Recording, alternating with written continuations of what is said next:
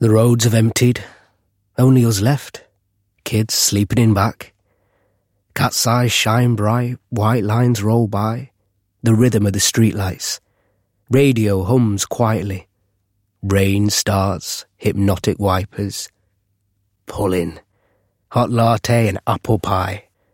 Ease back into the darkness. Over 600 McDonald's open 24 hours. We are awake. More music, more inspiration. Vuka Online.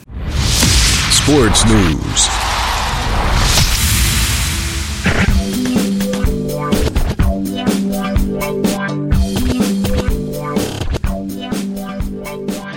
www.vukaonlineradio.co.za we are talking to a living legend Durban City player Enzo Coppola uh, Brianzo, uh, in our indigenous language, in African language and elder, we called a bra. Uh, thank you for your time and welcome to Vuka Online Radio. Good day, Mohau, to you and to your listeners, and thank you very much for having me on your show.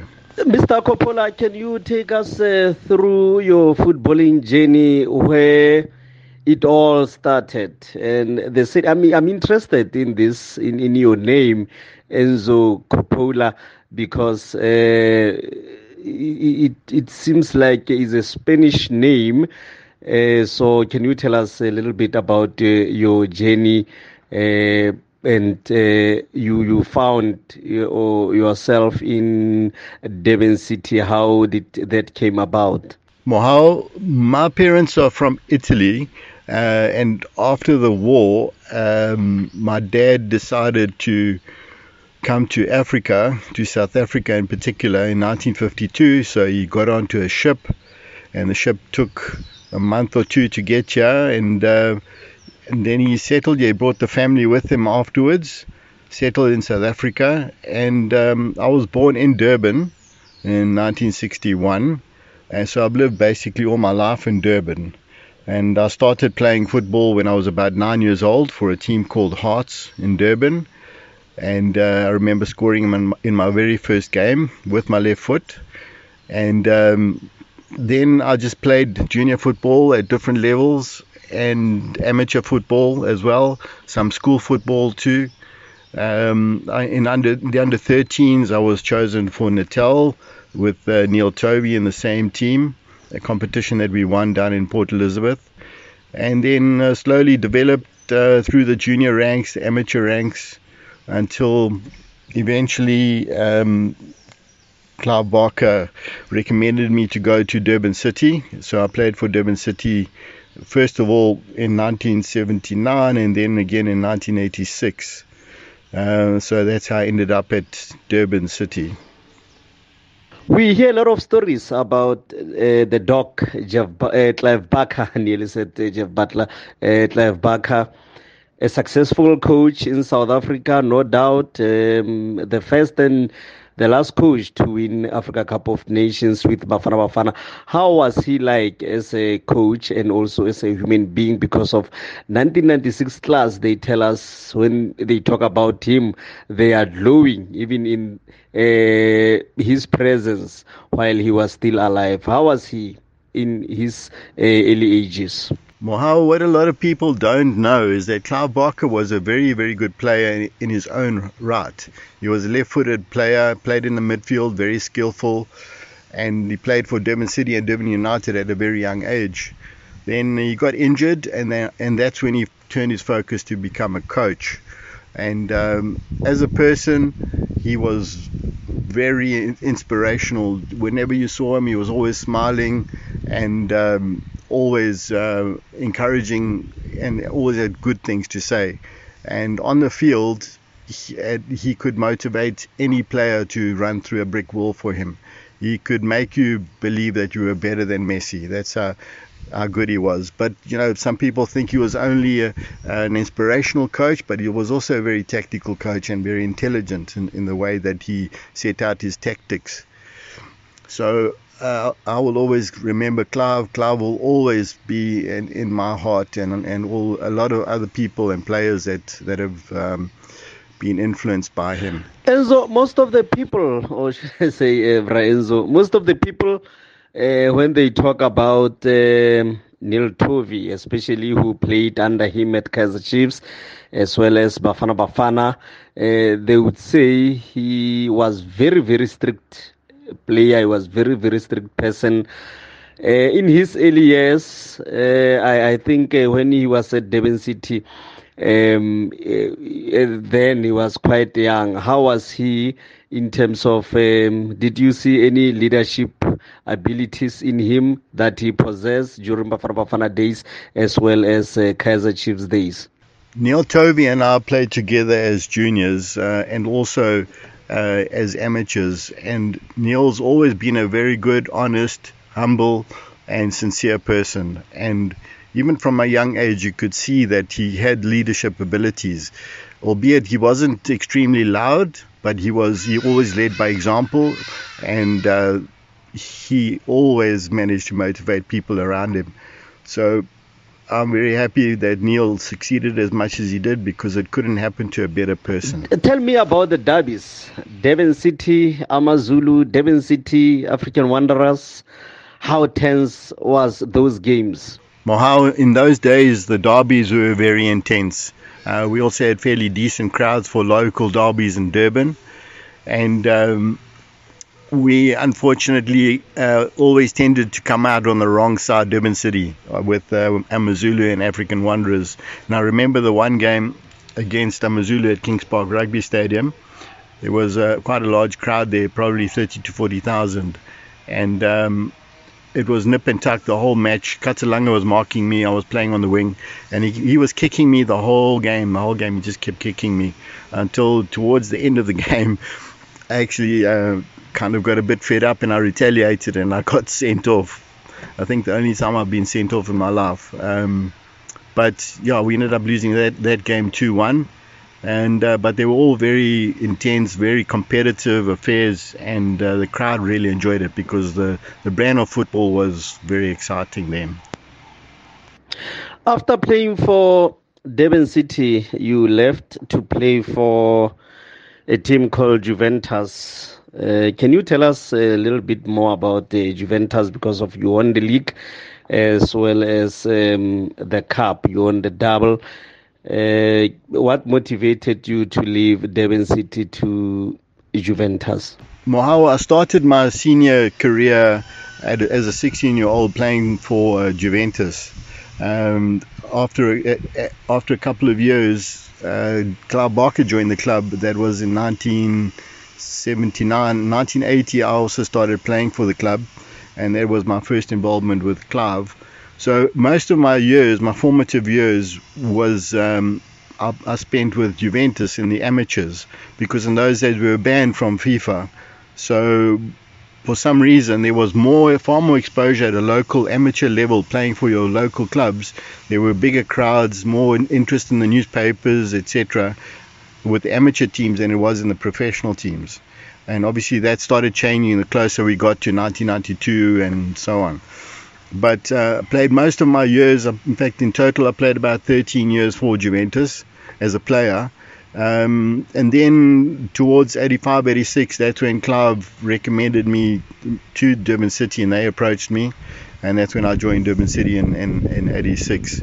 Um, and uh, yeah, that's probably the highlight of my career, scoring 16 goals in one season. Uh, after I'd actually joined them late, so after two months, I joined the, the club. Uh, but I thoroughly enjoyed it. And um, then the following year, uh, Clive was went to coach. He was coaching Bushbucks, and he asked me to go and train with Bushbucks because I think he wanted to sign me there. But for one reason or another, I didn't, um, and then I ended up back at Juventus again. So yeah, that's that's way it went with uh, with Juventus and. What do you think City. of uh, South African football now uh, compared to your era? I know uh, that now there's a lot of money in our football, but. Uh, over the years, have you seen some improvements, uh, especially on playing side, or we are heading for a disaster? Mohau, it's not just because it was my era and that I played in that time, but a lot of elder people will tell you that uh, in the period, in that period there, um, the 70s and 80s, um, the football was of an extremely high standard. It was very exciting. There, there were uh, huge crowds at all the games, not just the big big clubs, and um, technically also the players were far far superior. Um, nowadays, I've tried many, many times to watch a few games in the PSL, but it's honestly, I'd rather watch paint dry because maybe you might watch one good game in a year if you're lucky. But technically, and and uh, as a spectator, for spectator value, I don't rate the PSL much. In terms of the general standard of the game, I feel very strongly about. Uh, uh, the way it's gone in the last 20 to 30 years. Um, if we really break it down very simply, you've got the PSL, which is basically a private company. It's there to make a profit, make money. That's why it's so difficult to get in and very difficult to, for clubs to get out of there. So those same clubs, year in, year out, keep making all the money. None of that money filters down to grassroots. Then you've got SAFA, who is supposed to be looking after junior football as well as amateur football, but they basically the money that, that was given to them to look after the game allegedly has been misappropriated and taken away. So you've got two things.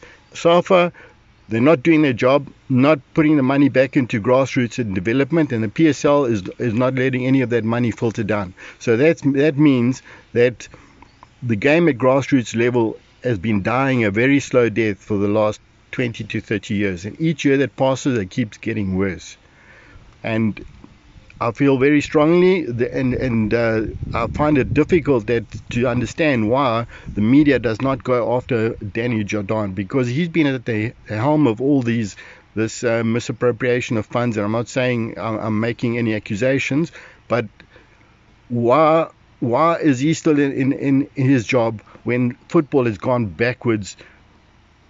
Incredibly and it just keeps getting worse if we want to get back on the right track Jordaan has to go, as well as the executive. The entire executive has to go. We need new people, we need a new system, and there's a lot of things that need to be addressed. And if we don't start that procedure, we'll never get where we want to get to because when you start that procedure, it's going to take 10 or 20 years before you start seeing Which, some fruit. Uh, players you can pick uh, that we can say these are the best players that I've ever played with?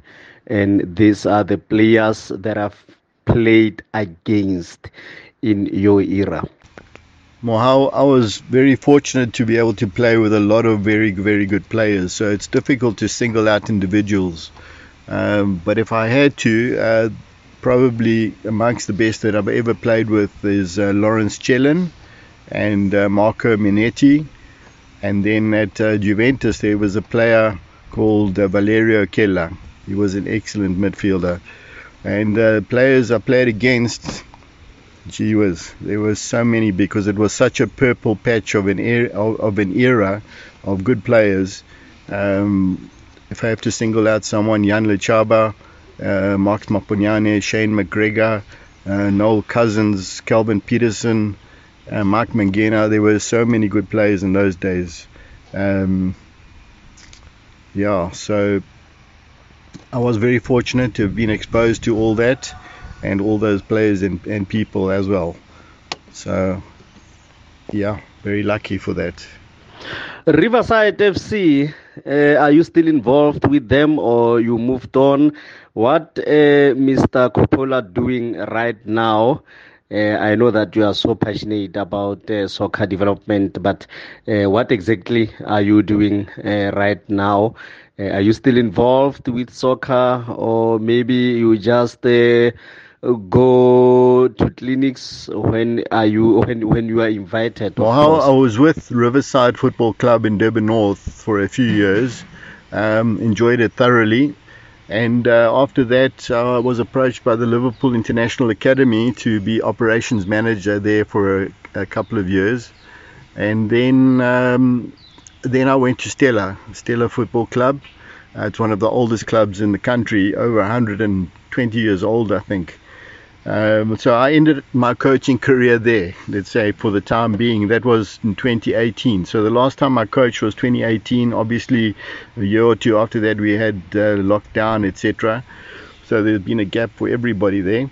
But um, in terms of now, football wise, uh, I've still been part of, of the Durban Central Local Football Association uh, Executive Committee.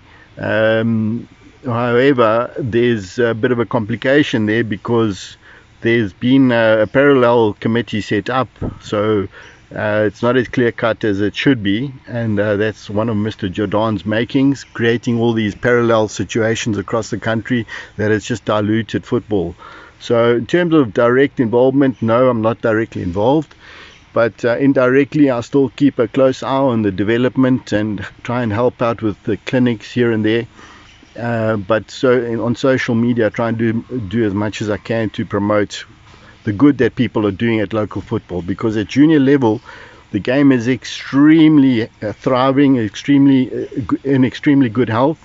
Um, it's only when kids get to 12, 13 years old that they start getting distracted by other other sports and so on. So it becomes more difficult to keep the kids in football. But um, yes, um, in terms of football wise, directly, now I'm not coaching anymore. Thank you so much, uh, Mr. Coppola. I think uh, we will uh, continue some other time with other football matters. So thank you for your time. It's a pleasure, Mohau. Thank you very much for giving me this opportunity to be on your show. I am humbled and uh, wish you all the best. And if uh, people can look up the South African Football History Group on Facebook and uh, join up, you'll find a lot of interesting items there. So Thank you very much and all the best to you and your listeners. Give a little, help a lot. Make getting back to school easier for families by paying towards their PEP lay-by. Give as little as 2 Rand in store or 20 Rand online. Make a difference. Become a lay-by buddy today. You're listening to Vuka Online.